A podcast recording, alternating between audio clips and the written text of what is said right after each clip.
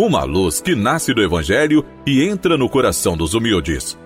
Palavra e mistério.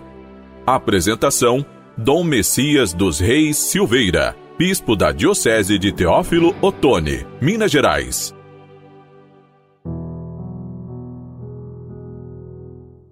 Olá, amigo, amiga. Hoje, dia vinte e quatro de novembro, uma quarta-feira, o tema do programa é Com Jesus, testemunho da justiça e da libertação. E hoje nós celebramos a memória de Santo André Dũng Lạc, presbítero, e seus companheiros mártires. É uma história muito bonita, embora seja do martírio, mas o testemunho de fé dessas pessoas é muito grande. No extremo oriente da Ásia, nas regiões do Vietnã de hoje, o Evangelho já vinha sendo anunciado desde o século dezesseis. Entre os evangelizadores são contados os frades da Ordem de São Domingos, naturais da Espanha e membros da Sociedade das Missões Estrangeiras de Paris, que obtiveram abundantes frutos. Contudo, nos séculos dezessete, dezoito e dezenove, mais precisamente de mil seiscentos e vinte e cinco a mil oitocentos e oitenta e seis, executados breves períodos de paz, os governantes dessas regiões tudo fizeram, tudo mesmo, para despertar o ódio contra a religião cristã e aos discípulos de Cristo. E aí eles resistiram. Governantes perseguindo, tudo fazendo para despertar o ódio, e os cristãos resistindo.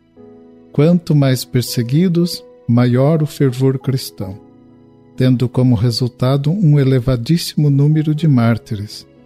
O Papa São João Paulo segundo, no dia dezenove de junho de mil novecentos e oitenta e oito, inscreveu cento e dezessete deles no rol dos santos mártires.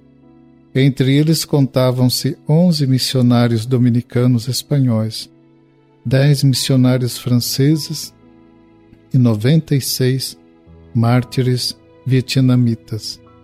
Oito desses são bispos, cinquenta são sacerdotes e cinquenta e nove leigos de diversas idades e condições sociais, inclusive crianças, no meio é desses mártires. Quem permanece no amor permanece em Deus.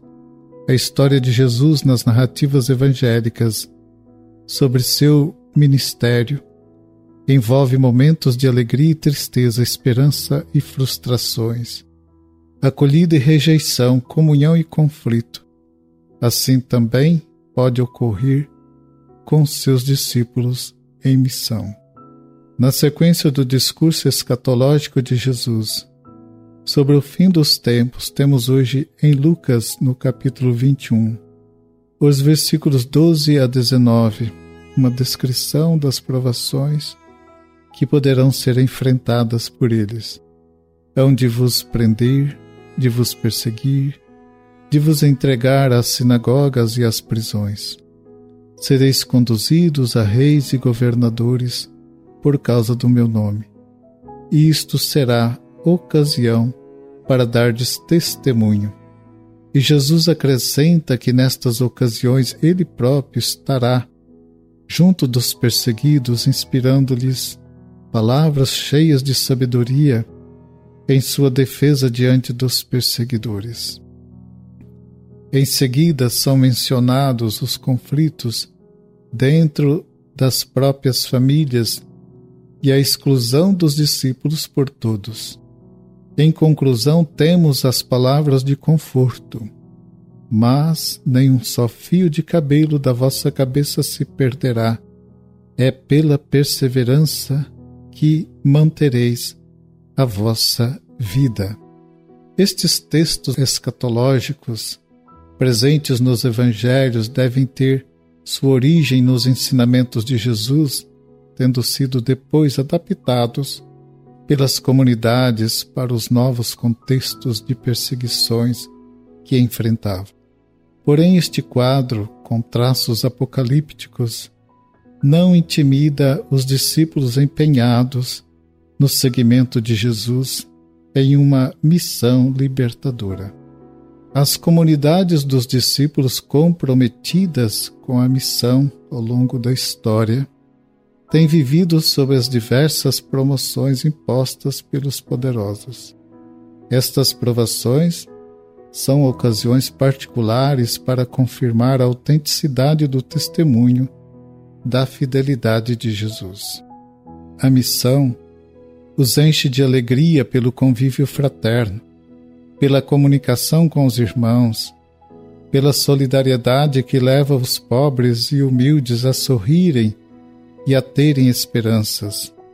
E a alegria maior é fazer tudo em união com Jesus e com o Espírito de amor do Pai. A perseverança nas tribulações suportadas em nome de Jesus e o testemunho do seu amor misericordioso é o caminho para a vida, como foi para os mártires que hoje nós celebramos, os mártires do Vietnã. Um grande abraço, amigo, amiga. O programa vai chegando ao final. Espero poder encontrá-los no próximo programa. Fique com a bênção e a paz de Cristo.